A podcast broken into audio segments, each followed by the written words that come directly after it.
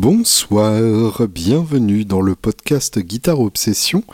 Je suis Julien Bitoun et je suce en ce moment une pastille au miel puisque je suis revenu du NAM avec ce qu'on appelle le NAMTRAX, c'est-à-dire une forme de maladie qui affecte les gens qui serrent beaucoup trop de mains dans la même journée et euh, qui sont en contact avec des centaines de gens aux maladies plus ou moins variées.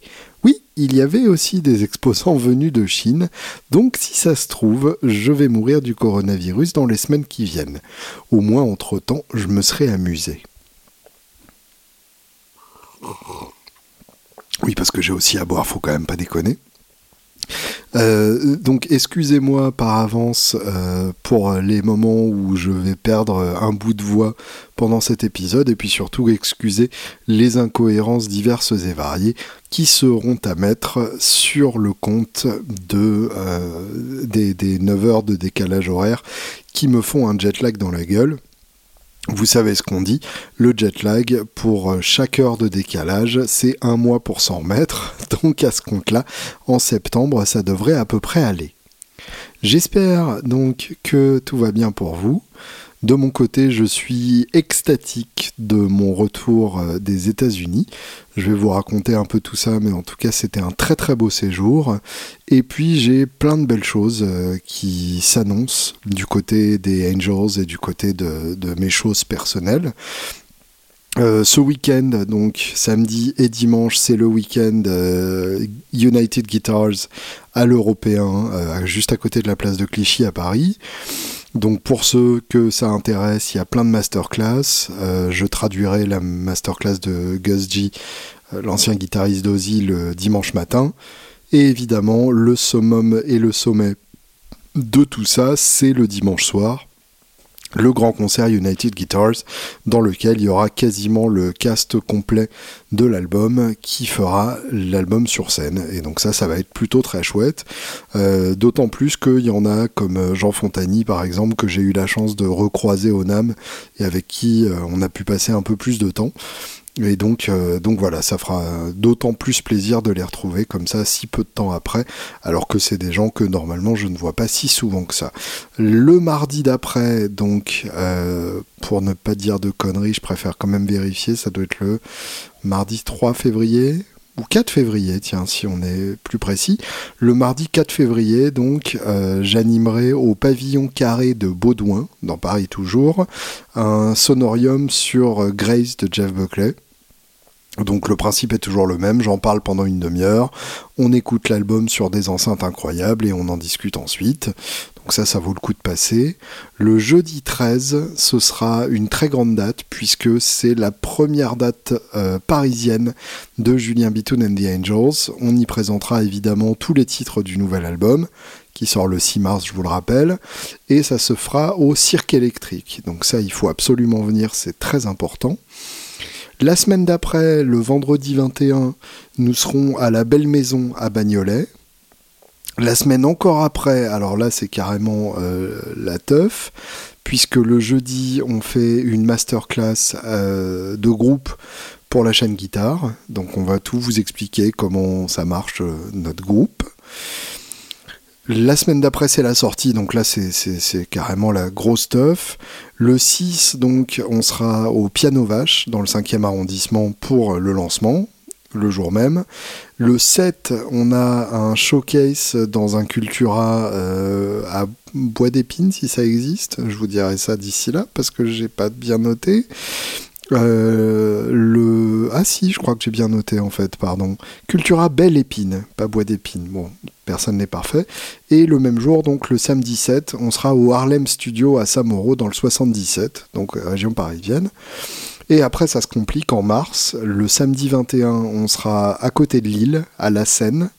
Et il y aura normalement une masterclass dans l'après-midi dans un magasin local. Le 28, la semaine d'après, le samedi 28 mars, on sera à l'Orient Express de Caen. Et euh, le 28 mai, on sera au bistrot euh, au Havre, euh, de retour après notre concert triomphal de la dernière fois là-bas. Donc bref, ça va être, pas mal de belles choses qui se profilent à l'horizon.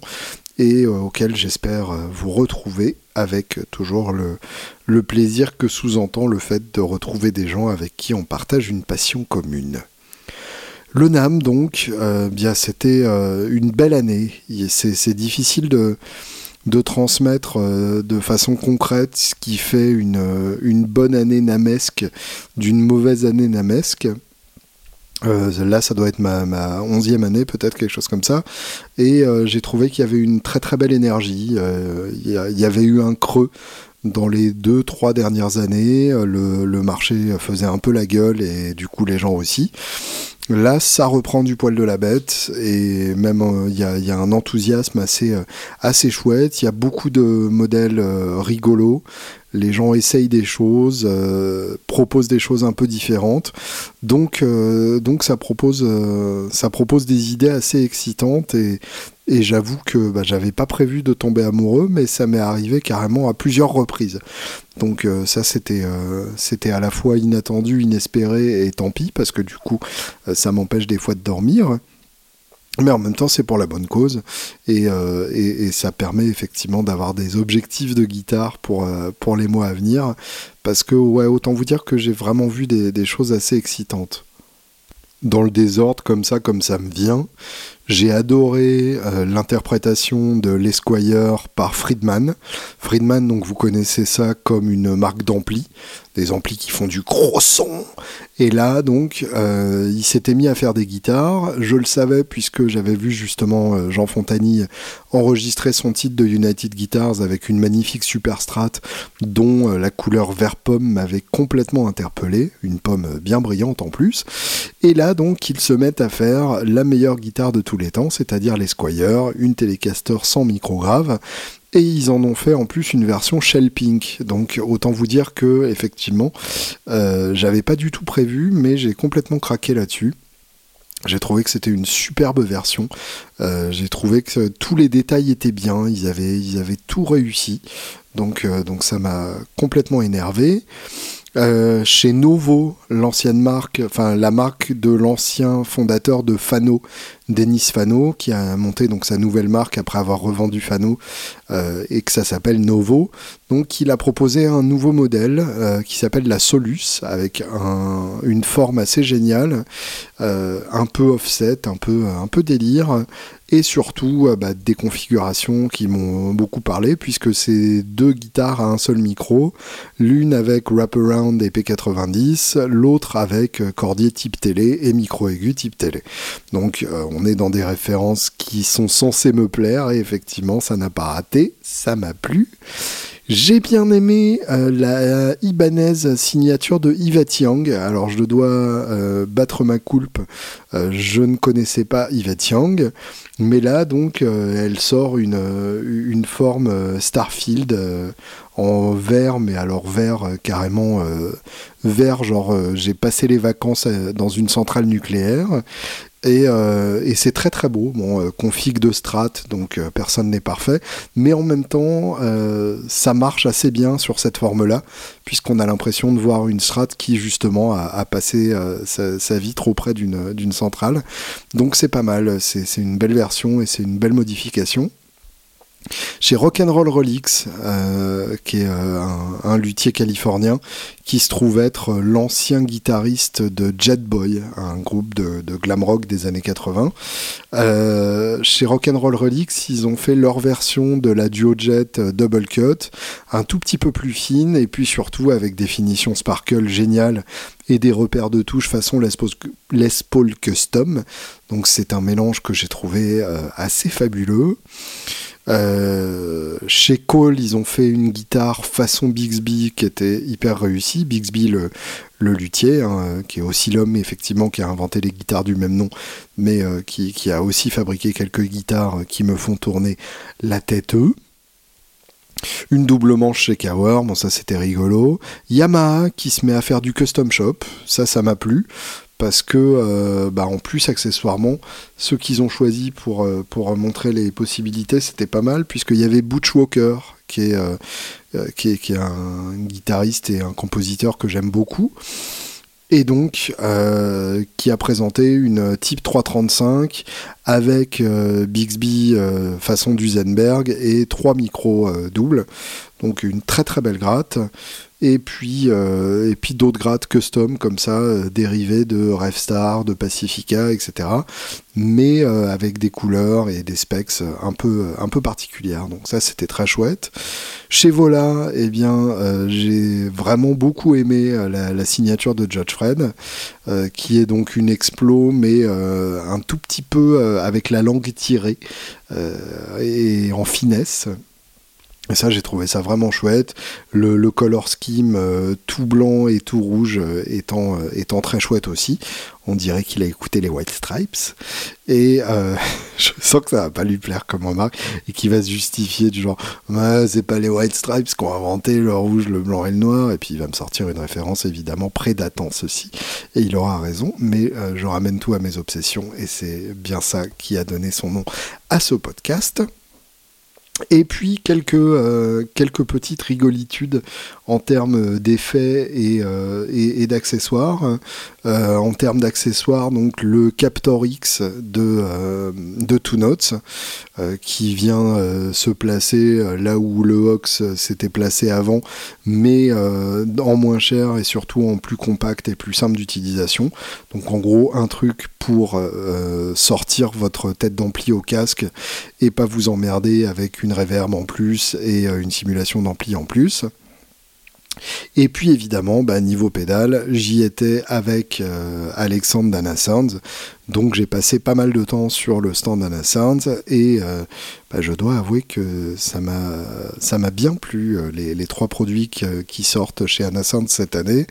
Il y a la Sliver qui est un trémolo classique mais euh, bon, d'une part qui sonne bien, d'autre part qui est beau, et puis qui est, qui est disponible en kit à assembler soi-même, donc ça je trouve ça plutôt rigolo, même si je ne m'y euh, aventurerai jamais.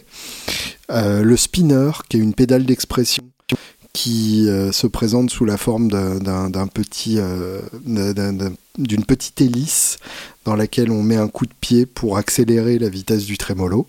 Donc ça, c'est à la fois très rigolo et en même temps, il y a une vraie utilisation musicale possible. Et puis, ben, mon petit coup de cœur euh, perso de, ce NAM en termes d'effet, la Ages, qui est un, vibrato ou un trémolo harmonique, comme vous voulez. Donc euh, une, forme d'univibe euh, qui est vraiment très très très très belle et qui m'a donné envie de réintégrer cet effet à mon board alors que j'avais juré que j'allais réduire la taille de mon board. Et ben je crois que c'est raté. D'autant plus qu'elle a un tap tempo donc ça me permettrait à la fois de faire l'univibe lente et enveloppante et puis le côté Leslie euh, du pauvre enfin du pauvre, euh, restons polis, c'est quand même une pédale chère, mais, euh, voilà, euh, ça me plaît beaucoup et ça m'excite un peu partout, voire figure 1. Donc, donc voilà, il se passe des choses dans ma tête, il se passe des choses dans mes doigts, et ça fait du bien de, voir toutes ces choses-là, ça redonne envie de se marier à son instrument. Et puis, euh, bah, il y avait les, deux grandes marques euh, qui étaient présentes en force, euh, plus Gibson que Fender d'ailleurs. Hein. Fender pour le coup, alors que la, la Telecaster fête ses 70 ans. On y reviendra avec un spécialiste du modèle dans, une interview que je posterai dans, quelques semaines. le, stand entier de, de Fender quasiment était consacré à leur nouvelle gamme de ukulélé euh, qui sont en forme de strat, de télé ou de jazzmaster. Super les gars, je suis pas convaincu qu'on en avait besoin. Et, euh, ou en tout cas, euh, enfin, c'est pas vraiment ce qu'on attend en tant que guitariste excitable. Et euh, la acoustique Stratasonic, je sais plus comment ils l'ont appelé, euh, mais l'hybride euh, acoustique acoustique Stratocaster au lieu de hybride acoustique Telecaster qu'ils avaient présenté l'année dernière, comme si c'était une vraie nouveauté et comme si on en avait quoi que ce soit à faire. Donc, euh, dommage, mais euh, c'est pas grave. Il y avait quand même euh, quelques créations du custom shop qui étaient vraiment très excitantes. il y a en particulier le, le, master builder Ron Thorne qui a présenté quelques trucs vraiment sympas.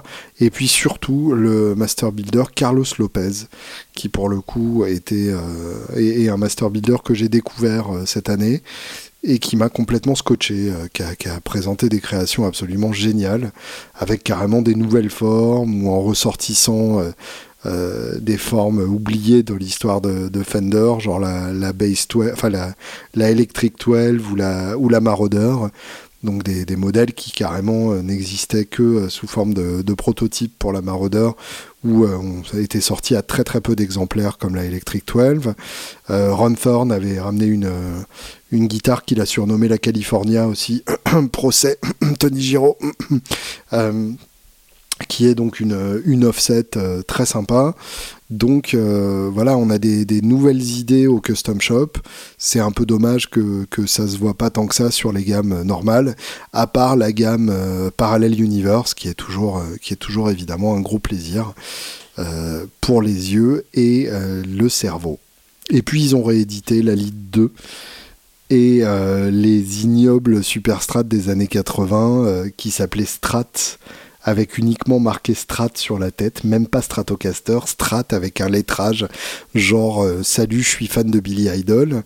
oui, Billy Idol, hein, pas Billy Eilish, on y reviendra.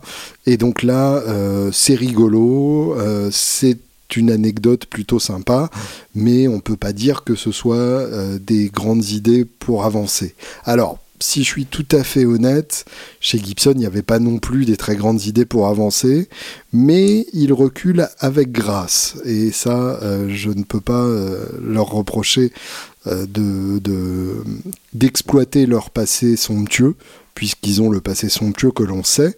Et cette année, ils ont vu les choses en grand, puisqu'ils ont pris un stand absolument gigantesque euh, il prenait carrément euh, le quart d'un étage, euh, ce qui au NAM veut dire quand même beaucoup, beaucoup d'espace. Et ils avaient des murs entiers de custom shop, de couleurs assorties. Donc en gros, on avait tout un mur de SG Custom Shop avec Vibrola, tout un mur de SG Junior et spécial. euh, dans des couleurs différentes, tout un mur de Firebird 5, tout un mur de Firebird Down Rivers, donc que des, que des merveilles comme ça, et à chaque fois dans plein de couleurs différentes, donc euh, un effet comme ça, genre euh, je, je suis mort et je suis arrivé dans le marchand de bonbons de mes rêves. bon, évidemment, c'est des grattes hors de prix et qui de toute façon ne seront pas disponibles chez les revendeurs puisqu'ils n'en fabriquent pas assez, mais c'est bon de rêver parfois et on est aussi là pour ça. thank you.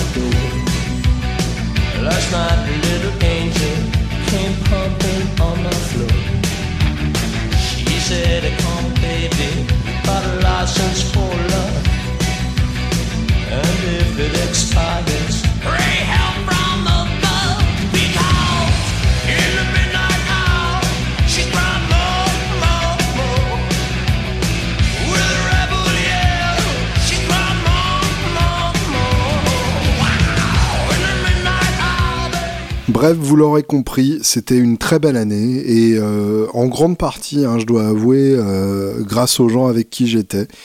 Euh, notamment bah, Alexandre et Magali de Anna Sounds et, et Swan Vaud que vous connaissez déjà par l'interview fulgurante que nous avons faite ensemble. Euh, et, ouais, vraiment de plus en plus, euh, je me dis que finalement être avec des gens, c'est mieux que être avec personne. Et ça n'a pas toujours été euh, un réflexe de pensée de ma part. Donc, donc j'évolue, je, vieillis et finalement c'est c'est pas si mal surtout. il se passe des trucs dans le monde du landerneau de, de, la guitare guitaristique. Alors déjà, les, les news des, des, groupes qui me sont parvenus euh, vont bien dans le sens du dernier podcast où je parlais le numéro 126 si je ne m'abuse, qui disait que jouer en groupe c'est la merde et que c'est beaucoup trop compliqué. Eh bien, en termes de relations interpersonnelles, on a eu un très bel exemple de ça avec Joey Kramer, le batteur historique d'Aerosmith, qui joue dans le groupe depuis une cinquantaine d'années à peu près. Je crois que j'exagère à peine, si ce n'est pas du tout.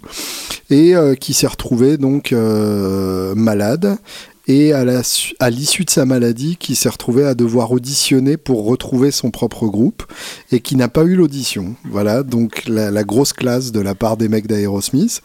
Euh, et euh, donc bah, Aerosmith est allé au Grammy euh, sans le batteur historique et pour le Rock and Roll Hall of Fame, eh bien, ils ne se sont pas croisés alors que Aerosmith a été introduit au Rock and Roll Hall of Fame. Donc voilà, c'est genre la classe.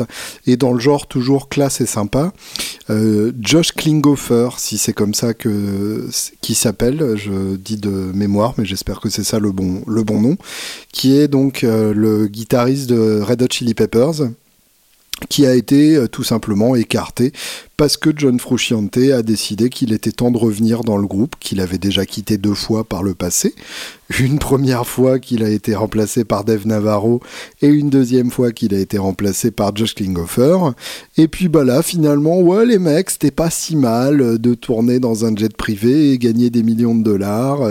Finalement, comme plan retraite, c'est peut-être mieux que la retraite par capitalisation à point. Et du coup, bah, il a rappelé ses copains des Red Hot Chili Peppers et euh, visiblement, Flea était invité à son mariage et ils se sont parlé. Et du coup, euh, bah, forcément, ils ont dû jammer dans le dos de Klinghoffer, ce qui est ultra glauque. Et euh, bah, ils ont convié Klinghoffer à la maison de, de Flea pour lui annoncer la nouvelle. Voilà, genre, salut mec, eh bien, tu avais emprunté de l'argent pour acheter une belle maison sur les collines d'Hollywood, tu vas pouvoir la revendre pour t'acheter une euh, caravane et aller euh, refaire la tournée des bistrots dans le coin de Santa Monica connard va. Euh, non, ils, ils ont peut-être pas dit ça comme ça, parce qu'en anglais ça se traduit assez mal, mais dans l'esprit c'était vraiment ça. Je vous conseille d'écouter à ce sujet le dernier épisode du podcast de Mark Maron, WTF, peut-être pas le dernier parce qu'il en lâche quand même deux par semaine, donc ça a déjà dû être remplacé, mais vous trouverez très facilement l'interview de Klinghoffer euh, par, euh, par Mark Maron dans l'émission WTF, euh, une, une interview qui a été faite par erreur sur ce sujet, puisque comme il euh, l'explique en début d'épisode, euh, il était prévu de longue date que euh, Maron interviewe Klinghoffer, et puis finalement, une semaine avant l'interview, bah, la, nouvelle est tombée pour Klinghoffer aussi, qui ne s'attendait à, rien du tout et qui n'avait rien demandé, qui, qui, tranquillement bossait under the bridge dans sa chambre pour se préparer à la prochaine tournée mondiale. Et eh bien voilà, c'est raté. Donc, euh, encore une fois, c'est compliqué de s'occuper d'un groupe, c'est compliqué de faire que euh, des gens euh, se, comment dire, s'entendent suffisamment longtemps pour ne pas avoir envie de s'entretuer dans un tourbus.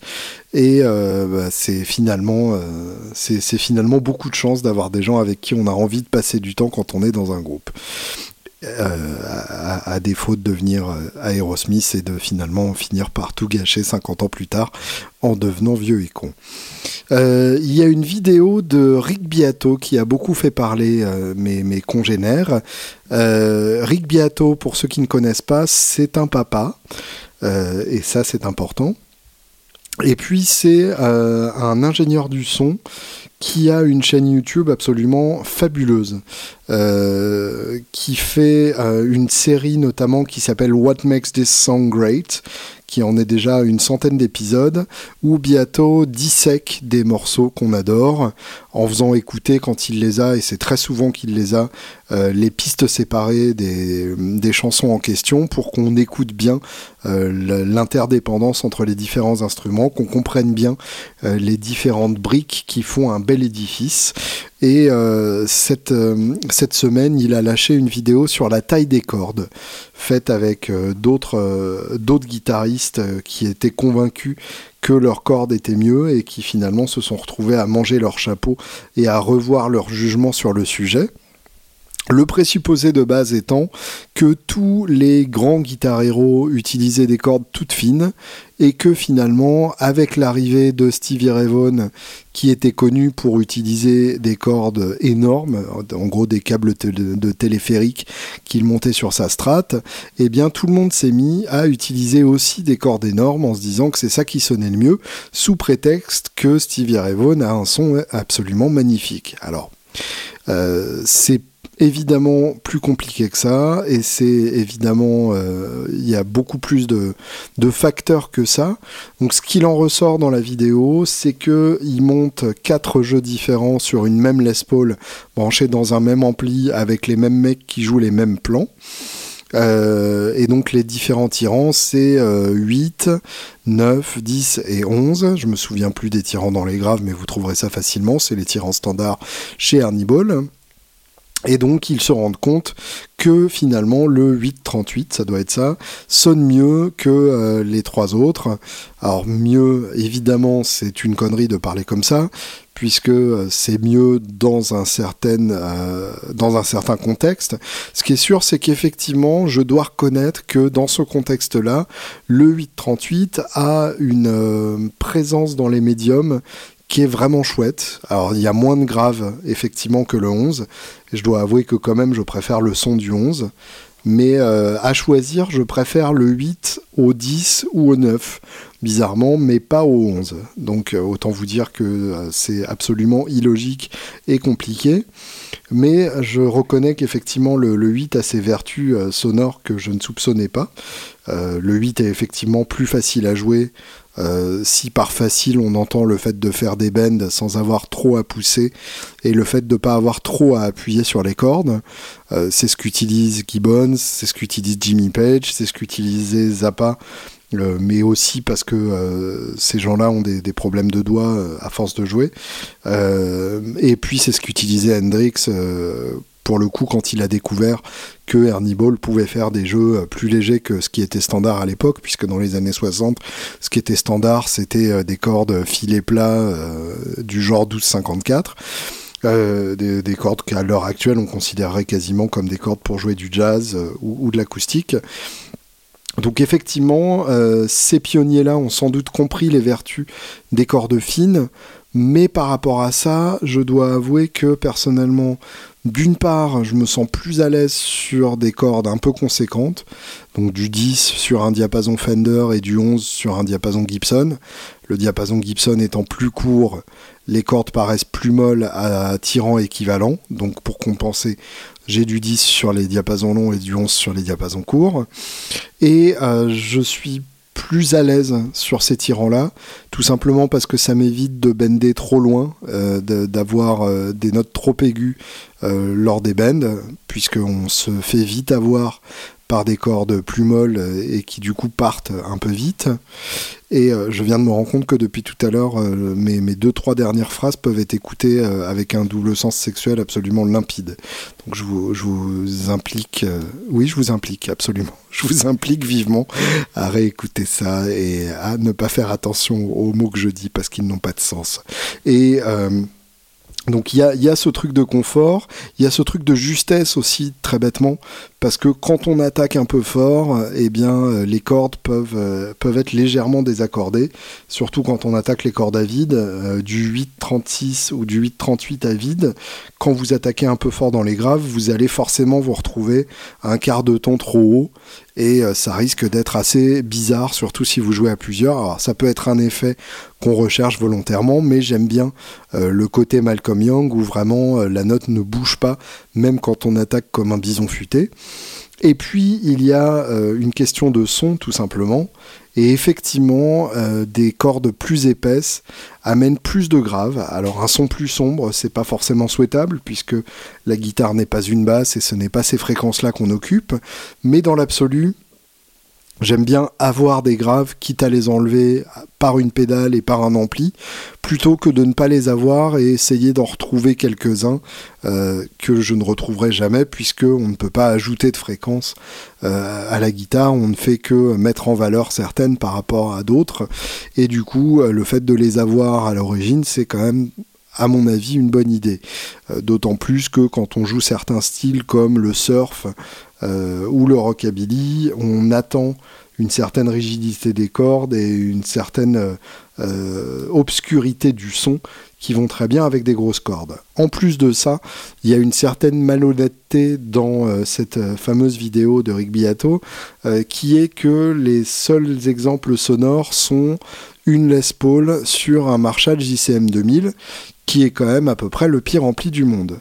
Oui, mais alors j'ai entendu l'interview de Scott Anderson dans euh, No Guitar is Safe, le podcast de Jude Gold, où il dit que quand il va sur la route, il utilise un JCM 200, 2000, oui, bah, c'est un ampli de location, donc euh, effectivement, c'est un très bon compromis, mais il y a une raison pour laquelle Scott Anderson dit aussi, si vous avez bien écouté la même interview, qu'en studio, il utilise un Marshall Plexi de 1969. C'est quand même que ça doit être un peu mieux.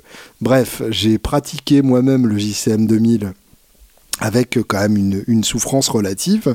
Et euh, c'est un ampli qui n'est pas connu pour sa finesse, qui n'est pas connu pour sa capacité à reproduire les nuances fidèlement et euh, surtout quand on le règle comme il est réglé dans la vidéo, c'est-à-dire avec quand même beaucoup de gains et euh, avec un creux dans les médiums assez prononcé. Donc là, on a une Les Paul sur un Marshall moderne. C'est pas forcément la configuration idéale pour bien entendre les finesses dans le son. Il aurait suffi de mettre une, euh, une, télé en son relativement clean sur un AC15 ou sur un Deluxe Reverb. Et là, on aurait pu entendre effectivement des différences, à mon avis, plus probantes entre les différents sons et qui en plus auraient mieux montré les vertus des grosses cordes par rapport donc effectivement à cette configuration-là où euh, l'intérêt des grosses cordes n'est pas forcément évident et ne saute pas forcément aux oreilles.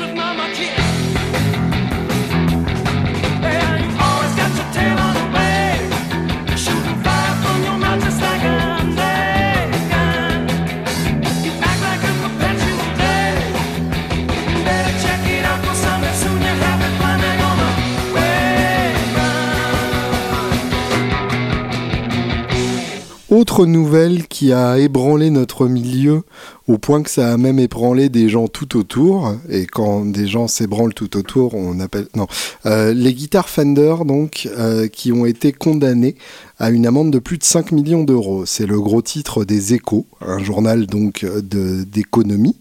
Euh, même si ça ne s'écrit pas avec un H, ils sont, ils cons dans, leur abréviation.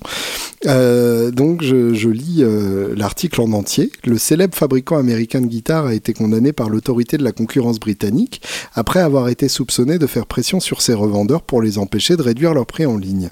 La, virgule est assez mal placée, du coup c'est pour ça que j'ai pas bien mis le ton. non, je vais pas vous faire l'emmerdement de lire l'article en entier, mais en gros donc tout est dans euh, le chapeau que je viens de vous lire. En gros, euh, l'autorité de la concurrence britannique qui surveille donc euh, qu'il n'y ait pas de, prix imposé par les constructeurs a grillé Fender qui a effectivement ce genre de pratique et leur a donné une amende de plus de 5 millions d'euros et ça aurait pu être nettement pire mais Fender a reconnu ces pratiques et s'ils avaient pas reconnu ça aurait pu aller jusqu'à 15 millions d'euros si j'ai bien compris. Euh, donc, déjà c'est bizarre comme, euh, comme principe parce qu'on parle pas non plus d'avouer un meurtre, hein, c'est c'est avouer une pratique qui est, qui est de toute façon punie. Donc c'est curieux. Mais surtout, euh, qu'en penser? C'est-à-dire que effectivement, on se dit ils sont condamnés, donc ils ont fait un truc mal. Euh, le principe donc c'est que en, Europe, chacun fixe ses prix. Le, fabricant suggère des prix, mais les magasins ne sont pas tenus de les appliquer ils peuvent vendre euh, plus cher ou surtout moins cher, puisque c'est ça en général qui se passe, c'est que les fabricants, enfin c'est que les magasins euh, descendent les prix de façon à être plus concurrentiels et de façon à vendre avec moins de marge mais à vendre plus. Euh, c'est comme ça qu'on se retrouve avec des, des, guerres de prix, pour ne pas les nommer, entre Thomann et le reste de l'Europe, puisque Thomann évidemment achetant en très grande quantité et vendant en très grande quantité fait un chiffre d'affaires qui lui permet déjà d'acheter à des conditions différentes tout simplement, puisque euh, quand on achète en très grosse quantité, on a généralement de meilleurs prix et de meilleures remises auprès du fabricant. Et euh, Thomann vend suffisamment pour que euh, l'échelle de ses ventes permette d'absorber une légère différence de marge ou légère ou pas trop légère même d'ailleurs, mais euh, ils font des chiffres tels qu'ils peuvent se permettre d'avoir deux ou trois points de marge en moins et du coup d'être ultra concurrentiel et euh, d'avoir le modèle de vos rêves à 3 euh, ou 4% moins cher que les concurrents, ce qui du coup fera une différence immédiate. Donc ça, en Europe, c'est autorisé et c'est même plus qu'autorisé, c'est interdit de l'empêcher. Et bizarrement, aux États-Unis, c'est euh, absolument autorisé. C'est-à-dire que les constructeurs aux États-Unis peuvent décider euh, mon prix euh, théorique catalogue, c'est ça. C'est le fameux prix que personne n'applique et que vous voyez sur les sites officiels. Une époque où on voyait euh, sur le site Gibson notamment où ils mettaient ce prix-là et où en général il y avait toujours un mec dans les commentaires pour dire euh, ouais mais moi je l'ai pas trouvé à ce prix-là, il est vachement moins cher, j'ai trouvé le bon plan. Non, c'est juste qu'il y a deux grilles de prix différentes. Il y a donc une grille officielle pour les catalogues, qui sont des prix euh, volontairement surgonflés, et ce qu'on appelle le street price, euh, le, prix euh, le plus bas recommandé, où là, donc en général, c'est le prix auquel le constructeur impose de vendre son, son produit, le prix le moins cher que le, constructeur impose sous peine de rétribution commerciale, c'est-à-dire donc ça peut aller de refuser de livrer le produit en question pour punir le magasin qui a déconné et qui l'a soldé alors qu'il ne l'avait même pas en stock, ou carrément d'arrêter de bosser avec le revendeur et distributeur en question, euh, ce qui s'est vu hein, avec Fender euh, ou Gibson, euh, qui, ont, qui ont carrément arrêté de, distribuer certains, chez certains revendeurs parce qu'ils n'avaient pas respecté donc cette, cette règle du, du prix le plus bas imposé. Donc, par rapport à ça, il y a cette contradiction apparente euh, sur le fait que les, États-Unis sont le pays euh, de l'ultralibéralisme sauvage et en fait c'est plus régulé que, euh, Angleterre ou que en Europe où vraiment la, concurrence est un, est un mot sacro-saint et que donc au nom de la concurrence on empêche les constructeurs de décider du prix le plus bas auquel ils seront vendus. Alors L'effet, c'est que euh, bah, ça marche pas forcément comme ça. Et d'ailleurs, Gibson le fait euh, autant que, Fender, même s'ils ne se sont pas fait pincer. Euh, ils le font peut-être plus discrètement. Mais en tout cas, donc, je, peux témoigner ici que quand chez Woodbrass on soldait une Fender, on avait généralement un coup de fil du représentant dans les deux heures qui suivent et euh, nous demandant euh, très gentiment de rectifier le prix. Et effectivement, euh, ça, pouvait, ça pouvait faire que carrément le contrat était annulé. Taylor était beaucoup comme ça aussi, avant de bosser avec Thoman justement. Mais chez Taylor, si une Taylor était soldée, Taylor clôturait le compte directement sans, demander son reste. donc c'est une manière de faire pression sur les magasins mais c'est aussi une manière d'une part de contrôler la valeur de son produit, puisque quand on fait une guitare, on a une, euh, une valeur en tête et on se dit qu'à partir du moment où la guitare est vendue moins cher que cette valeur, c'est qu'elle est dévaluée aux yeux de la personne qui va les acheter à la fin. Et ça, forcément, c'est un peu dommage. Autrement dit, vous avez acheté une magnifique Telecaster à 2000 balles. Elle est rutilante et elle vous donne envie de jouer et vous l'aimez plus que vos propres enfants. Euh, alors déjà, faut vous poser des questions, mais vous la voyez euh, deux mois plus tard soldée à 1600 balles automatiquement, dans votre tête, elle ne vaut plus 2000 balles, elle en vaut 1600. Donc, euh, ça, dévalue évidemment la valeur de la guitare aux yeux des gens qui l'ont acheté. J'ai eu plusieurs fois ce cas-là, d'ailleurs, euh, à Woodbrass Deluxe, où euh, on a vendu des guitares à leur prix, et puis deux mois plus tard, il y avait des soldes, et les soldes étaient gérés par des tableaux Excel qui décidaient un peu de ce qui devait être soldé en fonction du temps que les, les guitares les produits avaient passé euh, dans les stocks. Autrement dit, si une guitare était en stock depuis plus de trois mois, automatiquement elle était soldée aux prochaines soldes. Ce qui est un peu absurde puisque euh, il y a certaines guitares qui mettent logiquement plus de trois mois à se vendre. Quand on parle d'une custom shop à 9000, c'est un peu logique que les gens prennent le temps de, se décider ou que la guitare prenne le temps euh, de, trouver la bonne personne pour, pour la ramener à la maison.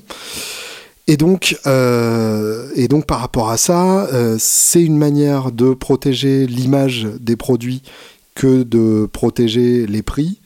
Et c'est aussi une manière, et ça pour le coup euh, c'est quelque chose qui est quand même assez précieux, c'est une manière de protéger les plus petits magasins. Vous n'êtes pas sans savoir que les, les, petits magasins ferment les uns après les autres et sont obligés, pour ceux qui restent ouverts, euh, de, fournir des services de plus en plus divers et variés pour attirer encore des, clients chez eux, pour attirer encore des chalands. Et euh, par rapport à ça, le fait d'avoir des prix protégés, ça évite qu'ils soient complètement remplacés par les Thomas et par les Thomas et Woodbran de ce monde, qui eux effectivement ont la possibilité d'acheter en gros avec des bonnes euh, remises. Et euh, évidemment, le magasin de quartier qui commande deux mexicaines par deux mexicaines ne pourra pas négocier de remise intéressante sur les mexicaines en question. Donc, si euh, il n'y a pas ce prix imposé, très logiquement, les très gros vendront moins cher que les petits. C'est la nature, par exemple, de la loi Lang sur le prix imposé du livre. Les livres sont vendus partout au même prix. C'est pour ça que si vous regardez à l'arrière des livres que vous lisez en ce moment, à part Guitar World qui n'est pas un livre, euh, si vous regardez à l'arrière des livres que vous lisez en ce moment, il y a forcément un prix qui est noté dessus puisque c'est le prix imposé, c'est le prix auquel il sera vendu partout. Il y a une remise de 5% qui est possible soit pour les étudiants, soit pour les cartes de fidélité, etc., mais jamais en dessous. Cette remise est appliquée automatiquement chez certains libraires en ligne, mais en tout cas, il ne sera pas moins cher d'acheter votre bouquin chez Amazon que de l'acheter chez votre libraire du coin. Et c'est ce qui a permis, dans une large mesure, la survie des fameux libraires du coin. À l'époque de la loi Langue, dans les années 80, c'était une manière de protéger les librairies de quartier contre la FNAC, tout simplement à l'heure actuelle, ça reste une manière de protéger la FNAC contre Amazon. Euh, et du coup, bah, pour les magasins de guitare, il n'y a pas cette loi-là. Et euh, on n'a même pas le droit de le faire, puisque euh, visiblement, donc, on se fait aligner à hauteur de 5 millions d'euros quand on le fait. Ça pose, ça pose certaines questions, c'est pas un problème simple. En tant que consommateur, on se dit qu'on aurait toujours intérêt à avoir la loi de notre côté quand on veut quelque chose toujours le moins cher possible. Mais finalement, en termes de diversité d'offres, en termes de présence de certaines marques par rapport à d'autres, et surtout en termes de diversité des commerces, euh, c'est pas forcément un bon choix. Ce qui fait que d'ailleurs, à l'heure actuelle, la plupart des magasins qui ouvrent et des magasins qui tiennent et qui survivent, euh, ce sont des magasins qui font de l'occasion où là, euh, bah, il n'y a pas de problème de, de, guerre des prix entre euh, les différents magasins, puisque quand vous faites de l'occasion, par définition, vous n'avez pas exactement le même stock que le magasin en ligne, puisqu'en général, Toto et Woodbrass ne font pas d'occasion. Et euh, même par rapport à un autre magasin d'occasion, il y a peu de chances que vous ayez exactement le même modèle de la même année en même temps dans vos magasins respectifs. Donc vous pouvez vous permettre de fixer au prix auquel les gens achèteront sans qu'ils aient à comparer dans tous les magasin pour avoir la meilleure affaire du monde. Tout ce que vous risquez, c'est que les gens la négocient, et ça, finalement, c'est dans la nature du commerce, c'est de bonne guerre, et ça fait des siècles que c'est comme ça. Donc voilà, je serais curieux d'avoir votre avis sur, euh, ce sujet, qui est un sujet euh, plus important qu'on ne pourrait le croire dans le landerneau guitaristique. Euh, j'ai beaucoup parlé, j'en suis désolé, et j'espère que j'ai pas trop raconté de conneries, et surtout que mes phrases n'étaient pas trop boueuses par rapport à l'état de mon cerveau en gélatine. Et je voulais terminer cet épisode en rendant hommage à Neil Peart, le batteur de Rush, euh, qui est mort juste avant le NAM. Donc euh, l'ambiance du NAM aussi était un peu, un peu conditionnée par, par cette nouvelle qui a, qui a comment dire, plombé pas mal de gens. Il y avait beaucoup de t-shirts Rush il y avait beaucoup de, gens qui jouaient du rush sur les, sur, les différents stands de démo euh, du, salon. Euh, un peu comme Bowie, euh, un peu comme quand Bowie est mort, il est mort quelques, quelques jours avant le NAM il y a quelques années, je sais plus. C'était deux ans ou c'était cinq ans? Bref, euh, il nous manque toujours autant de toute façon. Euh, et donc c'est le genre de nouvelle qui, dans le milieu musicien, conditionne pas mal de choses. Puisque Neil Peart, en plus, était vraiment l'idole de la plupart des musiciens. Donc euh, ça, ça a changé pas mal de choses dans l'ambiance. Donc je voulais rendre hommage à, à Neil Peart et à Rush dont je vous conseille vivement l'écoute, au moins des albums légendaires. Alors, faut se méfier parce que, euh, contrairement à beaucoup de groupes, les premiers albums de Rush ne sont pas les meilleurs. Il y a trois albums Rush, Fly By Night et Caress of Steel qui sont un peu des tâtonnements. Et ensuite, avec 2112 en 76, ils trouvent vraiment leur formule. Et là, c'est fabuleux. Donc, c'est euh, du rock progressif. Il hein. ne faut pas s'attendre à, quelque chose de, de dansable ou euh, dansable en se pétant une jambe éventuellement. Euh, c'est des morceaux longs, il y a des mesures composées, vous n'allez pas emballer en écoutant ça, mais c'est très chouette, c'est excitant, il se passe plein de choses. Au niveau de la guitare, il y a un certain abandon que n'ont pas les deux autres membres, Alex Lifeson, donc le guitariste, Geddy le bassiste et chanteur à la voix de Jean-Jacques Goldman, et Neil Peart, donc le batteur, qui est un véritable poulpe, poulpe humain. Euh, 2112, Farewell to Kings, qui vient juste après, qui est mon préféré personnellement. Hemispheres, Permanent Waves, qui sont tous les deux excellents dans la même, euh, dans la même idée. Et Moving Pictures, Moving Pictures en 81, qui est un triple jeu de mots euh, pour la pochette, je vous laisse le, découvrir, et euh, qui est vraiment très très très très bon. C'est euh, l'album probablement le plus, le plus plébiscité en termes de vente et en termes de critique, celui sur lequel vous trouverez le single emblématique Tom Sawyer et le single Limelight aussi qui est relativement connu, et puis évidemment l'instrumental YYZ qui est un instrumental de n'importe quoi, que je mettrai d'ailleurs à la fin de cet épisode pour le plaisir. Et euh, à travers Neil Peart, je voulais d'ailleurs euh, vous raconter très rapidement mes petites escapades hollywoodiennes, puisque je vous ai parlé du salon lui-même, mais que je ne vous ai pas parlé de ce qui se passait autour du salon. Et en même temps, vous le découvrirez au fur et à mesure que ça sortira. Mais je voulais quand même vous, faire part de, mes kiffs euh, hollywoodiens. Euh, du coup, je vais encore parler, je suis désolé. Mais si ça se trouve, ça vous amusera. Un peu. Euh, j'y pense en fait en parlant de Neil Peart, puisque j'ai croisé euh, Mike Portnoy, euh, le, batteur de Qui vous savez, et que Portnoy est probablement le plus gros fan de Neil Peart, ou en tout cas la musique de Dream Theater doit tellement à Rush que ça m'étonnerait beaucoup qu'il ne soit pas gros fan de Neil Peart. Et donc je l'ai croisé bah, à l'occasion des répétitions de Sons of Apollo, le groupe donc de, progressif, de métal progressif là pour le coup, dans lequel on retrouve euh, Billy Sheehan à la basse, Derek Sherinan au clavier, euh, Jeff Scott Soto au chant, Portnoy à la batterie et donc Ron Bumblefoot Tal à la guitare, la double guitare fretless frettée parce qu'il peut.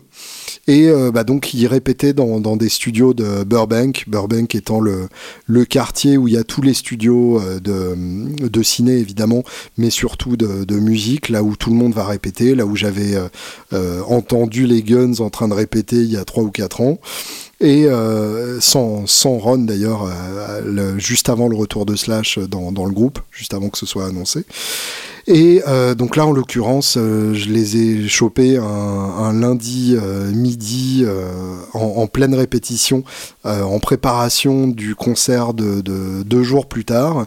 Et ils étaient en train de réapprendre leurs propres morceaux, puisque c'est le problème quand on fait du, du métal progressif avec des morceaux de 20 minutes, c'est que quand on a pris un an de break à jouer avec d'autres groupes, eh bien on a tendance à oublier ses propres morceaux, et c'est quand même un peu gênant quand on est connu pour avoir des structures à la con dans tous les sens. Euh, ils viennent de sortir un nouvel album qui est très bien dans le style. Alors, faut aimer le style, hein. ça n'apporte rien et ça n'a rien de moderne. Ron euh, a eu ce terme que j'ai trouvé génial de boomer prog, donc le, prog pour les baby boomers, euh, avec le, léger mépris que ça sous-entend. et c'est effectivement un excellent album de boomer prog. Ils seront à la mécanique du Moulin Rouge d'ailleurs à Paris en mars si vous avez envie de prendre votre dose de Boom Prog. Donc c'était assez rigolo de les voir répéter sur une scène euh, de la taille d'un théâtre, donc une, grosse scène. Euh, y en a aussi en France des, studios de répétition qui font ce genre de taille en banlieue parisienne pour préparer euh, les, les, Bercy et autres zéniths quand les groupes ont besoin de répéter. Et donc là, il y avait tout le matos installé, avec la, débauche absolue que ça sous-entend pour ce groupe. Euh, Billy Sheehan avait donc sa Yamaha euh, double manche. Euh, Portnoy avait son kit avec des fûts de partout. Et puis le pire, c'était Derek Sherinian, qui était entouré de claviers dans la plus grande tradition du rock progressif et de ses excès et que c'est d'autant plus inutile à l'heure actuelle qu'il euh, est très facile d'avoir plein de sons de clavier différents à partir d'un clavier maître et de quelques logiciels savamment choisis. Et puis carrément deux Leslie derrière, parce que fuck you, euh, avec deux têtes Angle et euh, deux énormes cabinets Leslie derrière, donc qui projetaient un volume absolument délirant. Et Ron, lui, en direct avec un peu d'Elix à 1000 balles, donc j'ai bien aimé le côté concours de beat perdu d'avance, du coup autant prendre le truc le plus simple et efficace possible. Euh, voilà, une expérience assez rigolote parce que c'est toujours marrant de voir ce genre de groupe euh, euh, behind the scenes, quoi. Hein behind the scenes, c'est comme ça qu'ils disent là-bas. Ça veut dire derrière la scène. Et j'ai aussi eu l'occasion d'interviewer des gens assez excitants pour le bouquin sur Hallyday dont je vous parlais dans, dans le dernier podcast. J'ai donc interviewé Shane Fontaine, qui a été guitariste d'Hallyday dans les années 90 et qui juste avant ça était quand même le guitariste de Bruce Springsteen. Donc c'est pas grave. Et euh, un mec absolument passionnant qui a joué aussi avec Graham Nash qui a joué avec énormément de monde différent Jackson Brown aussi.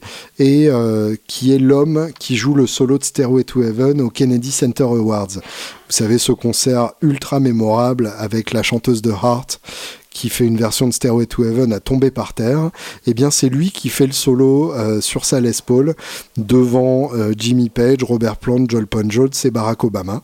Non, c'est pas le, c'est pas la nouvelle formation de Led Zeppelin, mais c'était les gens qui étaient dans le public en train de le regarder jouer. Donc voilà, j'imagine qu'il euh, y a eu quand même la, petite goutte de sueur euh, avant de, monter sur scène. En tout cas, on en a parlé. Euh, c'est une interview que je mettrai sûrement accessible pour les pour les si vous avez envie de vous écouter ça en version originale. Et puis euh, j'ai pris ma petite voiture, oui, parce que j'ai conduit à Los Angeles et euh, j'ai fait euh, des plans à la Starsky et Hutch, c'était excellent. Et non, en fait, j'ai très bien conduit de, façon très respectueuse. De toute façon, j'avais un pot de yaourt un peu pourri en guise de voiture, donc je pouvais pas vraiment faire des plans genre je suis en Ford Mustang. Et donc je suis monté jusqu'à Santa Monica où j'ai retrouvé Brian Ray. Brian Ray qui est le guitariste de Ruin, comme l'a dit un, ami à moi de façon fort drôlatique. pour ceux qui n'ont pas compris, écoutez-le 15 fois de suite et posez-vous les questions euh, qu'il faudra vous poser. Moi aussi, ça me gêne ce décalage dans l'alphabet. Mais en tout cas, Brian Ray, qui est évidemment le guitariste de Paul McCartney, euh, ce qui est à peu près le gig le plus enviable du monde à l'heure actuelle, hein, je pense que ça n'est pas de l'hyperbole que de dire ça, euh, qui a accompagné euh, Hallyday euh, dans les années 98 à 2000, et qui a joué sur, certains albums avec lui ensuite, et qui m'a ultra gentiment accueilli dans, sa maison de bord de mer à Santa Monica, dans laquelle il y avait au mur des guitares plutôt très excitante. Alors les trois guitares dans son salon, il m'a dit qu'en gros il avait euh, euh, un storage facility, donc un, petit espace où il stockait ses guitares euh, à côté de là où sont tous les studios. Donc toutes ces guitares n'étaient pas à la maison, malheureusement pour moi, mais donc il les fait tourner régulièrement pour, pour varier un peu les grades qui sont à portée de main. Et donc là dans le salon, il y avait une Les Paul Junior TV Yellow de 57 euh, ou 8, absolument sublime, dans un état magnifique. Il y avait une Hofner euh, Club Bass, donc l'autre forme de basse, pas la violine, puisque forcément quand on joue pour McCartney, jouer sur une violine, ce serait ridicule. Et puis une euh, SG The Fool, donc une, réplique de la SG de Clapton Epoch Cream, qui accessoirement est une vraie SG de 61 en dessous. Donc t'inquiète, c'est bien. Et après l'interview, il m'a laissé jouer certaines de ses grattes. Il m'a même sorti euh, deux grattes absolument éblouissantes euh, pour me permettre de, les, de les voir et de les jouer. Une euh, SG Junior Pelham Blue des années, des années 60 qui avait viré au, au, vert de façon absolument spectaculaire. C'est une des plus belles grattes que j'ai vues de, de ma putain de vie. Et puis surtout une gratte historique, puisque c'est celle que Brian Ray a joué euh, pendant des dizaines d'années aux côtés de la chanteuse Etta James. Et c'est une Gold Top de 57, donc avec les humbuckers, vraiment la, Gold Top 57 par excellence, celle qu'on imagine dans nos rêves, avec des légères craquelures un peu partout, la belle usure à l'arrière, et euh, surtout le son incroyable. Donc vraiment une gratte très émouvante et que je suis content d'avoir traversé le, les océans pour, euh, pour venir essayer. Donc, euh, donc voilà, des rencontres, euh, des rencontres émouvantes, euh, des gens brillants et, et, et, créatifs. Ça fait du bien de revenir après ça et de se relancer plus que jamais dans ce qui nous passionne. Bonne semaine